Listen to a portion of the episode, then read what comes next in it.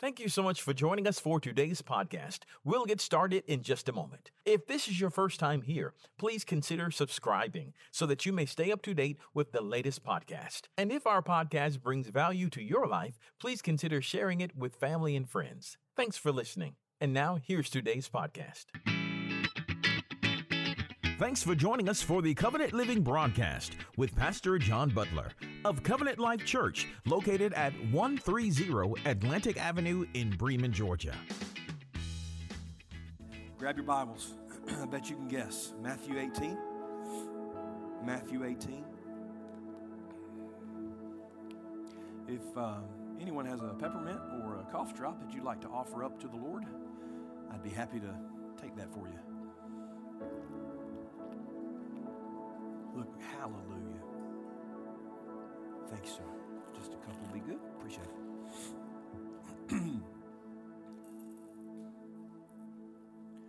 All right. Hey, this is a tic tac, so if you feel led to come to the altar today, you're safe. Okay? Matthew 18, let's look at the first four verses. About that time, the disciples came to Jesus and asked, Who's the greatest in the kingdom of heaven? And Jesus called a little child to him and put the child among them. And then he said to the disciples, I tell you the truth, unless you turn from your sins and become like little children, you'll never get into the kingdom of heaven. So anyone who becomes as humble as this little child is the greatest in the kingdom of heaven. Lord, help us today to understand your word. Help us to understand your kingdom.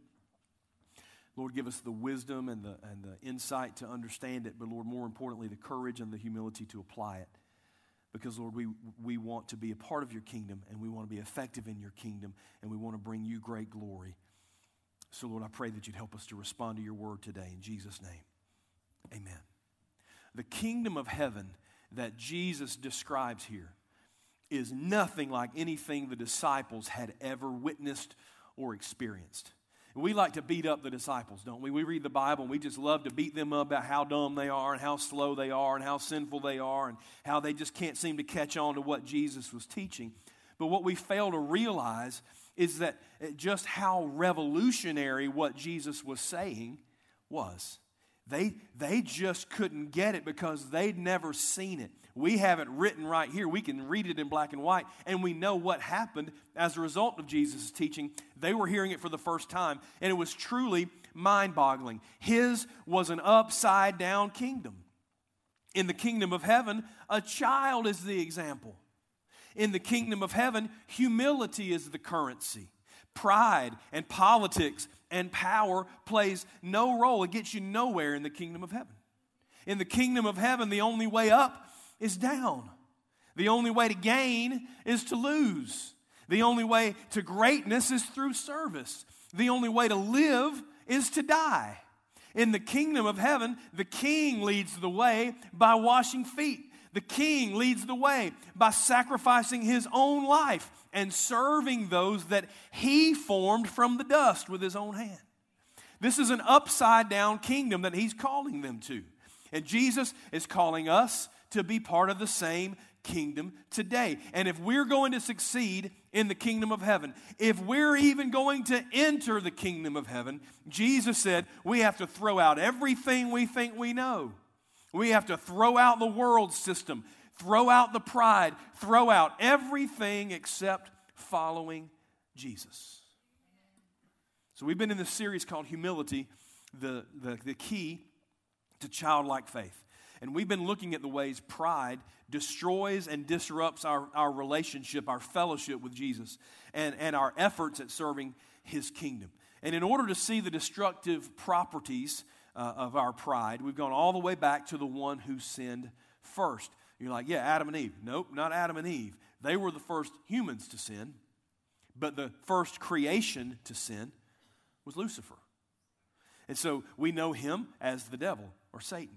And we've been looking at his life before his fall so that we can make sure we don't follow in the same footsteps uh, that he, that he uh, laid out for us and wind up shipwrecking ourselves. So we're going to read a couple of the same passages that we read about the life of Lucifer last week, uh, but we're going to take it in a different direction this week, okay? Last week we talked about how Lucifer took the gifts of God and tried to advance himself through self promotion.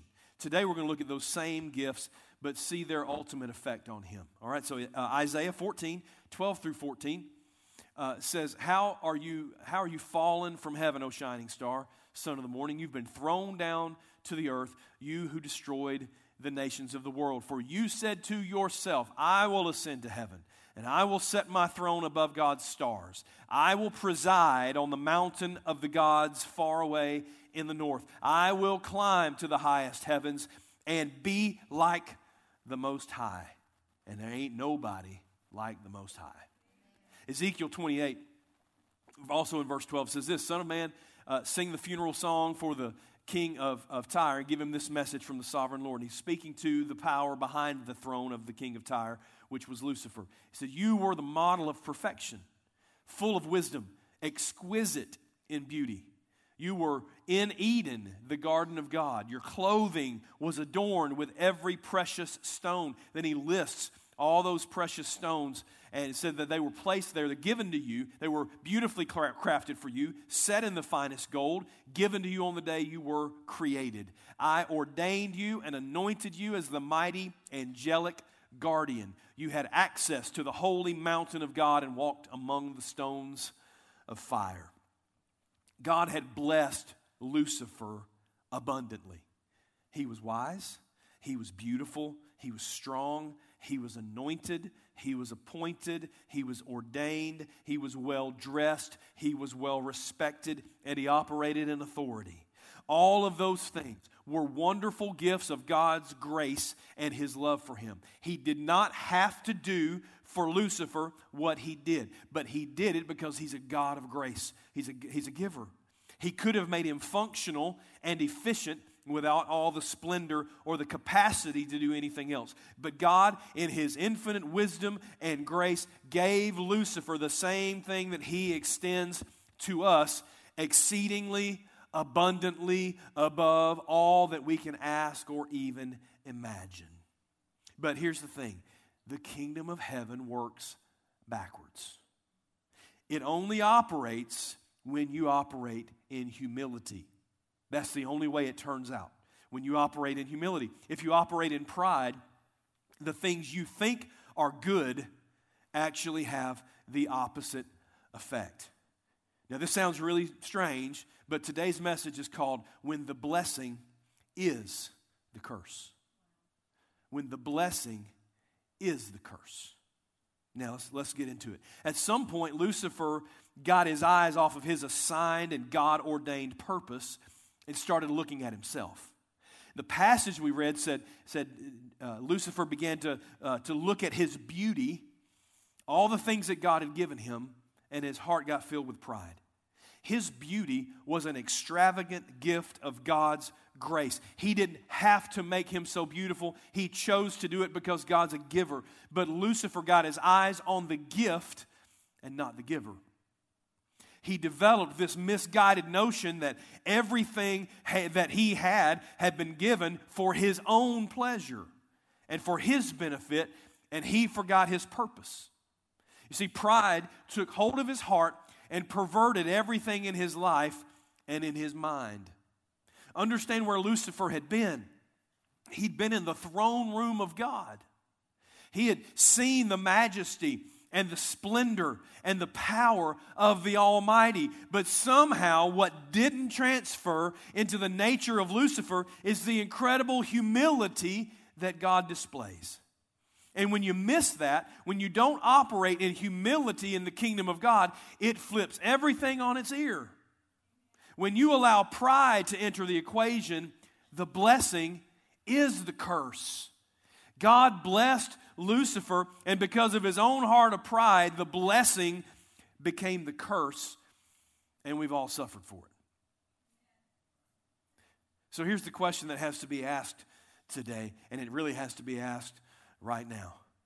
Can God trust you with the blessing?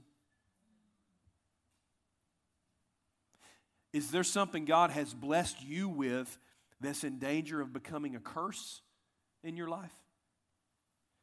You say, John, that's kind of sobering. That, that's kind of that's kind of scary. Yeah, it is. But I'd rather we see it now when it's just mildly uncomfortable than down the track when the train of your life has derailed. So how do you how do you avoid, John, how do I avoid doing what Lucifer did? How do I avoid the legacy of Lucifer? Well, the first thing real quickly is to recognize the source. Recognize the source of the blessing. James chapter 1 verses 16 through 18 says this, so don't be misled, dear brothers and sisters. Whatever is good and perfect is a gift that comes down from God our Father, who created all the lights in the heavens. He never changes, He never casts a shifting shadow. He chose to give birth to us by giving us His true word, and we, out of all His creation, became His pride possession. God chose to create us, chose to bless us. And everything that's good in our life is because of Him. He's the creator of everything. We don't have anything that did not come from Him. Our talents, our abilities, our personalities, the capacity to love and to be loved. Listen, even the breath in your lungs is a gift from God. And once you recognize that everything we have comes from Him, then it's an easy step, or should be, an easy step to the next thing, and that is not only recognize Him as the source, but recognize the purpose of the blessing. Not only is everything from Him, but everything is for Him. Everything in our lives must be used to see His kingdom come and His will be done in earth as it is in heaven. Isn't that right? Isn't that what Jesus said? So you can say it all kinds of cool ways. You can say, I'm blessed to be a blessing. You can say, I'm saved to serve. All kinds of cool things. But the point is, everything we have belongs to Him, and He gets to decide how and where and when we use it. It's called stewardship. We take care of what belongs not to us, but to God. And we do that according to His principles and His desires and not our own. You say, but John, that's not fair. We should be able to do what we want with what we have. It is fair because what you have is not even yours. 1 Corinthians 4 and 7. Paul said, what, what gives you a right to make such a judgment? He says, What do you have that God hasn't given to you? And if everything you have is from God, why are you boasting as though it were not a gift? Like how you get how you get proud about being pretty. You make yourself pretty. Right? That's what that's what Lucifer did. He said, "Hmm, I look good." He did look good, but he didn't do it. He was he was born that way with that gift of beauty. How you get proud about something you had absolutely nothing to do with. That's what Paul's saying about everything in your life. He said, You've got no reason to be proud because you didn't do any of this. It all belongs to God. But look at what he said just a few verses before in verse 2, same chapter, 1 Corinthians 4, verse 2. He said, But listen, it's required in stewards that a man be found faithful. It's required in stewards to be faithful. What in the world's a steward? It's a manager of somebody else's stuff. And if everything in our lives belongs to God, that means we're stewards. That means everything we have has to be submitted to God's will. We're only managers of what already belongs to Him. And we have to be faithful stewards. Well, how are you faithful in that? Through humility. Humility. A steward has to be uh, humble enough to recognize it's not from me, it's not for me, and it's not about me. The first mistake of a manager or a steward is when they start to operate as if it belongs to them. When they start making the decisions, when they start deciding what they would want to do or not do with it, when they forget the role that they play, when you get your eyes on the stuff as if it belongs to you, then pride is on the way in. When you look around at the blessings in your life as if you accomplished it on your own, when you are plotting and planning what to do with what God's given you without ever consulting Him about the kingdom purpose for those things, then you're allowing pride to take root in your life. And what will eventually happen is that those things will command more and more of your time and attention until what was given to you to bring glory to God only brings glory to you. And what was given to you to bring you close to God and to His will only separates you from Him. What was given to you to bless you becomes the curse.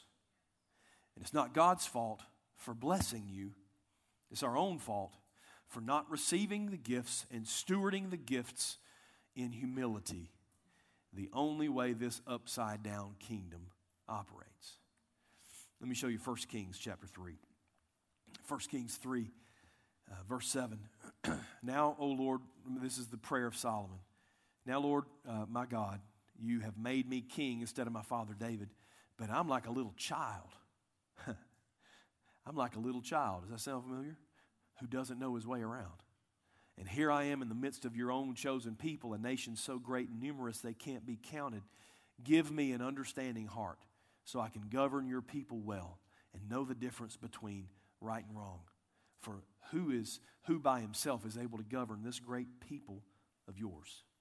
Solomon was so humbled by the new position that God had placed him in as king of Israel that he asked for a wise and discerning heart to be able to lead well. He saw himself as a child, which was exactly where he needed to be in order to function in God's kingdom. God blessed that humility uh, with gifts that he did not, uh, uh, but he could have asked for. He could have asked for wealth, could have asked for fame, could have asked for power, could have asked for a whole lot of things. He asked for wisdom. Solomon would never have to worry about resources for the, his entire. Um, his entire reign because uh, he was blessed by God with all these things that he didn't even ask for, blessed because of his humility. But let me show you what God had said hundreds of years before uh, this warning came through Moses. In Deuteronomy 17, right before they enter the promised land, this is several hundred years before, the, before they ask for a king. But uh, Moses had already said, listen, y'all, I know y'all, we gonna get, you're going to get in the promised land and you're going to look around and you're going to want a king just like everybody else. And I'm telling you, don't get a king. But I also know your stubborn heart and you're going to demand a king. So he said, When you do get a king that I'm telling you you don't need, the king must not build up a large stable of horses for himself or send his people to Egypt to buy horses, because the Lord has already told you never return to Egypt.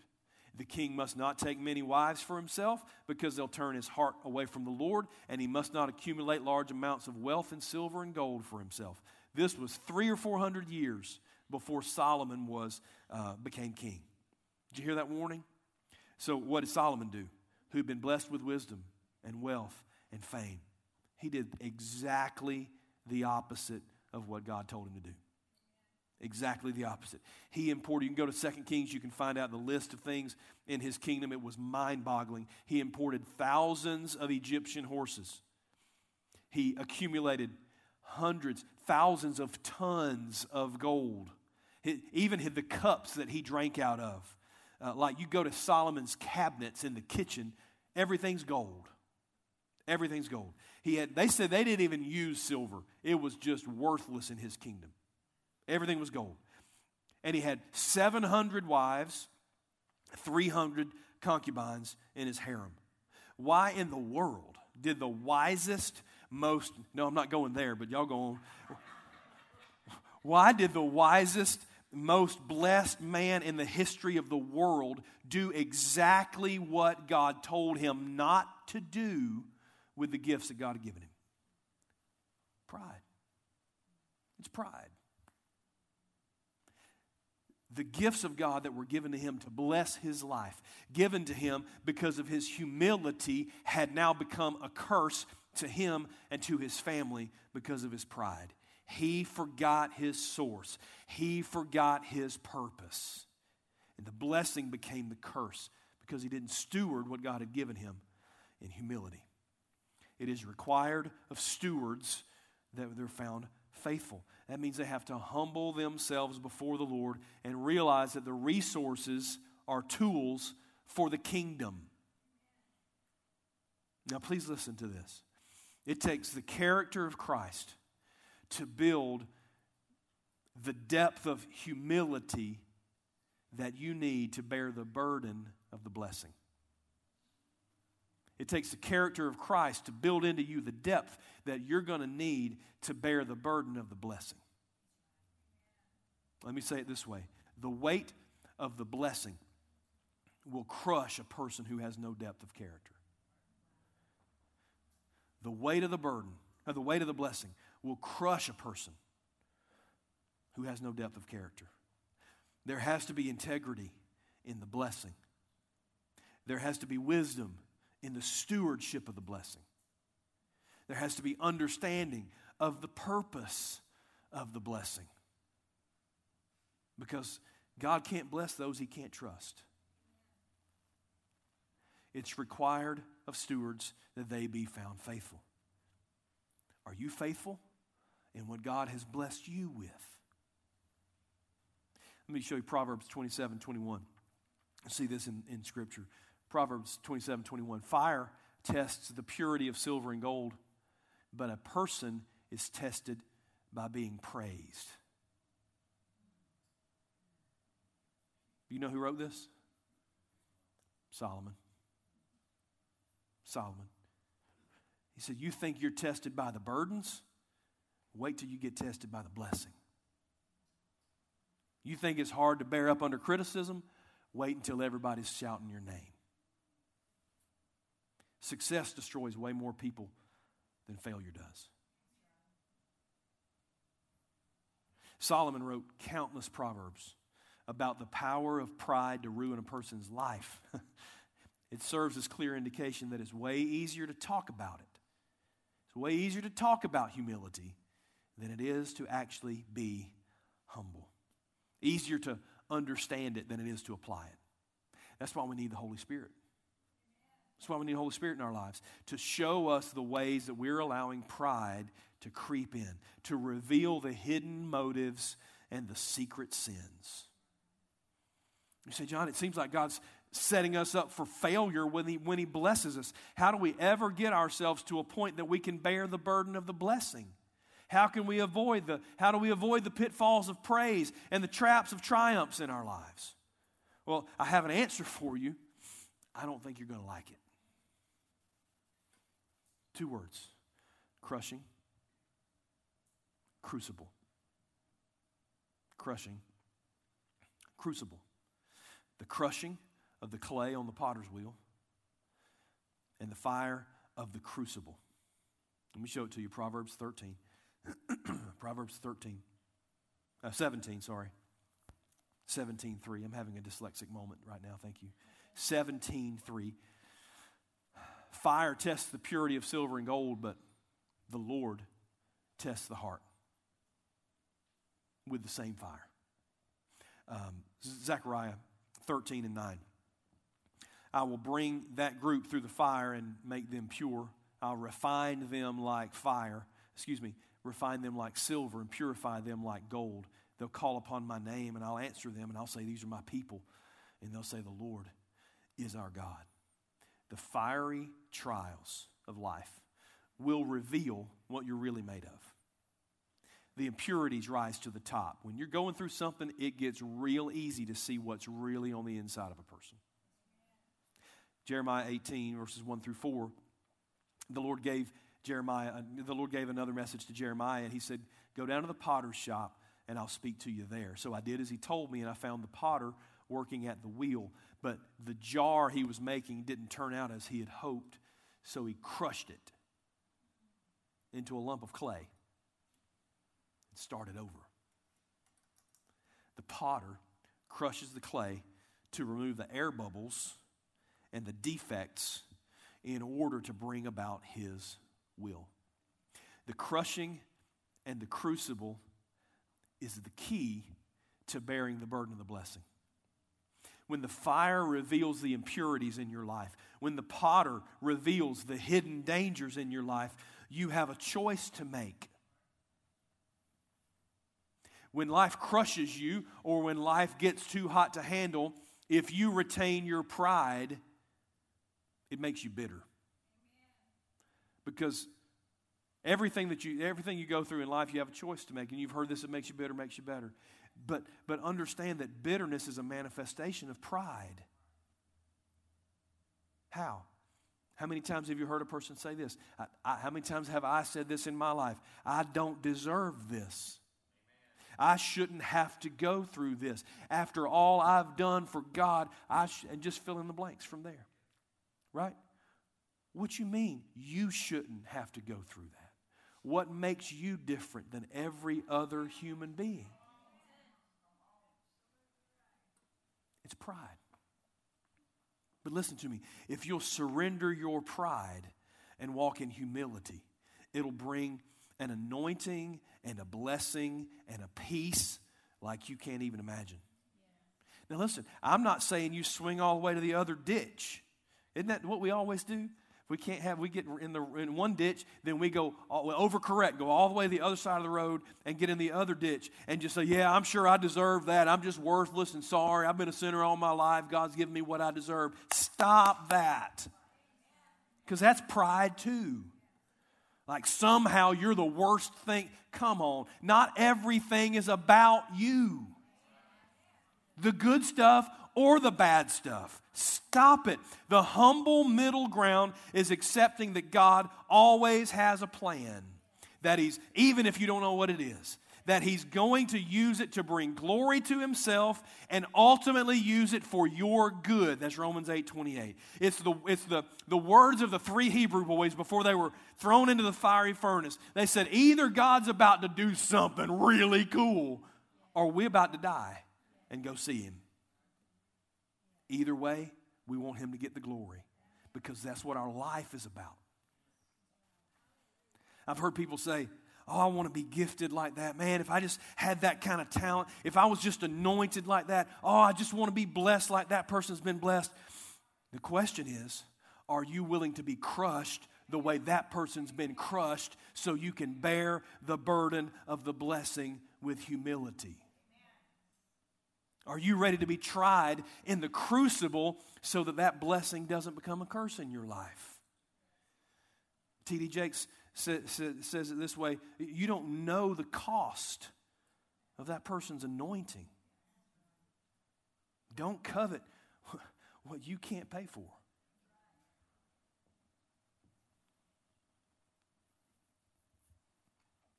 I've heard John Maxwell all my life as I've been studying leadership for the last 25 years or so. I've heard him say that, that there's a lid, right? There's a lid on your leadership that you just, until you raise your lid, you can't, you're not going to get beyond, beyond that. You're not going to be a 10 if your lid's at three, right? You got to raise the lid. I, I, in the last few months, I, I just, I believe that what raises the lid on your leadership capacity, on your giftings, on your anointing, on, on whatever it is in your life that you're trying to do for others, what raises the lid in your life is your capacity to endure pain. It's your pain threshold. If you want a life of ease, then just enjoy it the way it is. You're not going to grow. You don't grow through ease and pleasure, you grow through pain. And if you're not willing to face some pain, you're never going to get where you think you want to go because where you think you want to go is always way more expensive than you think it is. The most spiritually powerful and impactful people that I know are also the most humble. And the most powerful and impactful people that I know are the, are the ones who, at one time or the other, were crushed to the point that they weren't sure they were going to make it. And that experience not only brought out a, a, um, a fresh and pure anointing, but it annihilated the pride in their lives. And that was, that was the key. That was the purpose for the pain. I'm not suggesting that we all go running out seeking experiences that will crush you or try you. I'm not, don't go cast yourself into the flame. Like, don't go jumping under something that's about to fall. Just, I'm just saying, everybody experiences these things anyway. Why not allow the purpose of God to come out of it? He allows those things in your life to crush and refine and purify us so he can bring us closer to him. Our sin separates us from him. So stop pushing back against the very thing that he's trying to use to bring you to him. Cave to the crushing. Stop pushing back. Confess in the crucible. Allow God to teach you humility and remove your pride. When your character has been tested, when you've, been hum- when you've humbled yourself before the Lord and confessed your desperate need for Him, then He can trust you with the blessing. He can trust you as a steward. He can trust you with the anointing, with the gifting, with the effectiveness that you always wanted to have. But He has to see that your heart is really for Him, really about glorifying Him and not yourself. He said it over and over again in the scriptures that we've read in this series, and we'll see even more. If you exalt yourself, you'll be humbled. But if you humble yourself, God will exalt you at the right time.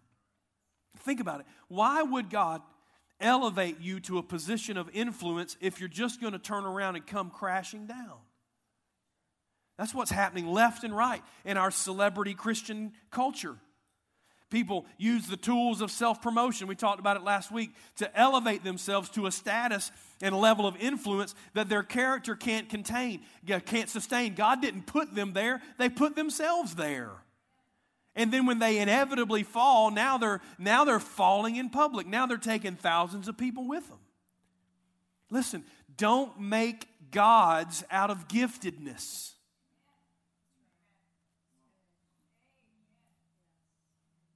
The gift can operate outside the character for a little while.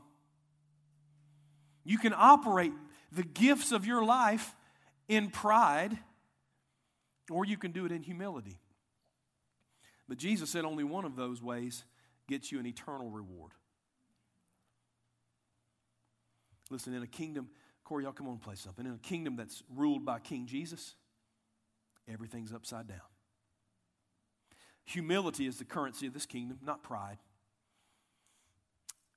That means if you want the blessing of God,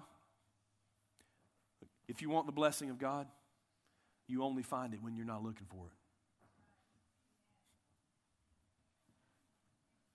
I'm just going to let that lay there for a second. You know all the books about getting the blessing of God? Throw them away. They're poisoning your mind.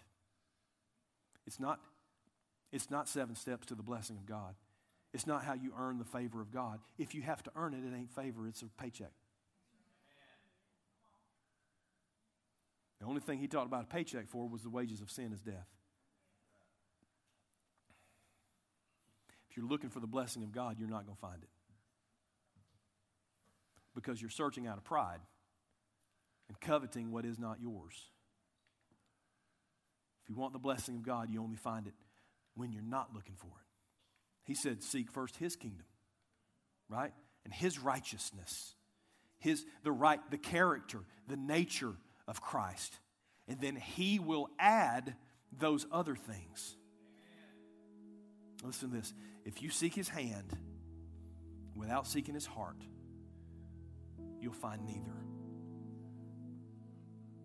If you seek his hand without seeking his heart first, you won't find either of those things. I've seen so many people who have been so blessed by God, but they allow the blessing to deceive them into pride. You pray your way to the top and then you get to the top and turn around and say, Look what I've done.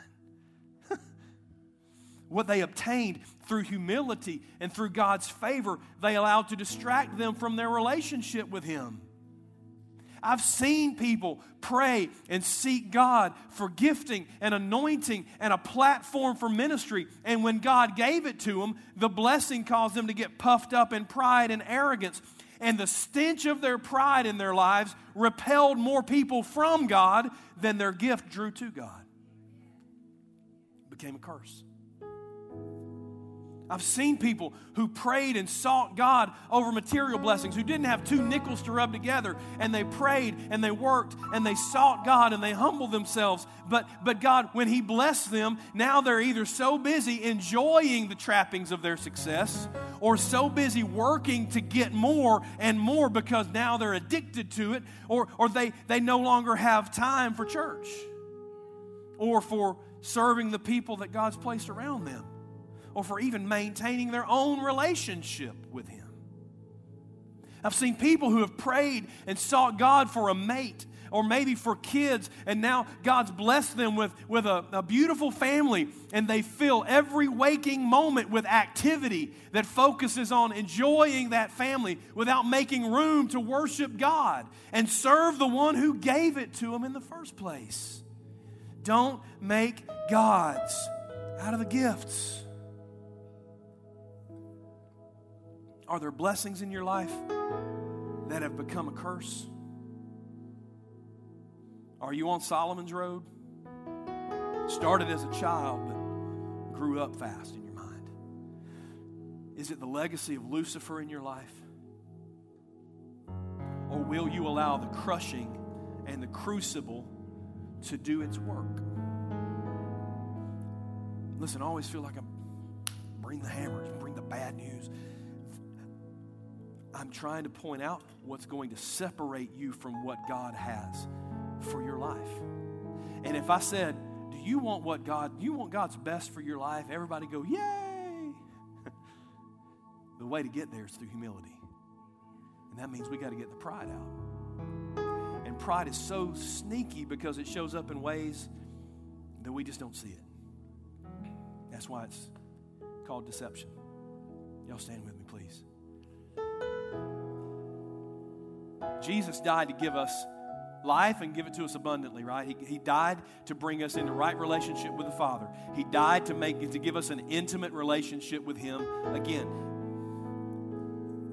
that comes through humility.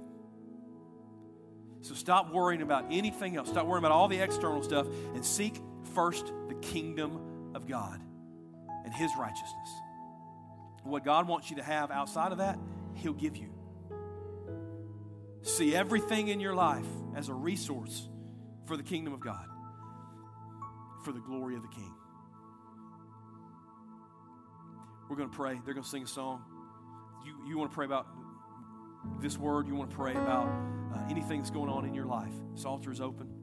If He's drawing you here, this is what I know about Him. If God's drawing you to this altar, He's going to meet you in this altar. So come on and, and, um, and do what God tells you to do. We'll be dismissed together in just a minute. Let's pray. Father, thank you, Lord, for your word. I pray, God, that you would uh, draw people to this altar that you want to provide an answer for, that you want to provide comfort for, that you want to just wrap your arms around them, God. I just pray that you draw them, that you move in every situation of their lives, God, as they try to come and seek your face. Lord, as they try to come and humble themselves before you and find out what, it, what your purpose is, find out what your plan is. God, I pray that you just uh, that you draw them. Those that, that you that don't necessarily sense the draw to the altar, wherever we are, whoever we are, as we go about our, our day and our week, I pray, God, that this word would just continue to, to echo in our hands in our heads, not because it came from me, but because it comes from your word. And I pray that you would, through your Holy Spirit, that you would show us the areas of our lives in which we're operating in pride still. And give us the strength and the courage, Lord, to humble ourselves before you because we know the only way up is down. In Jesus' name. We pray that you have been blessed and inspired by today's Covenant Living broadcast. To find out more information about our ministry, just visit our website at www.covenantlifewestga.org.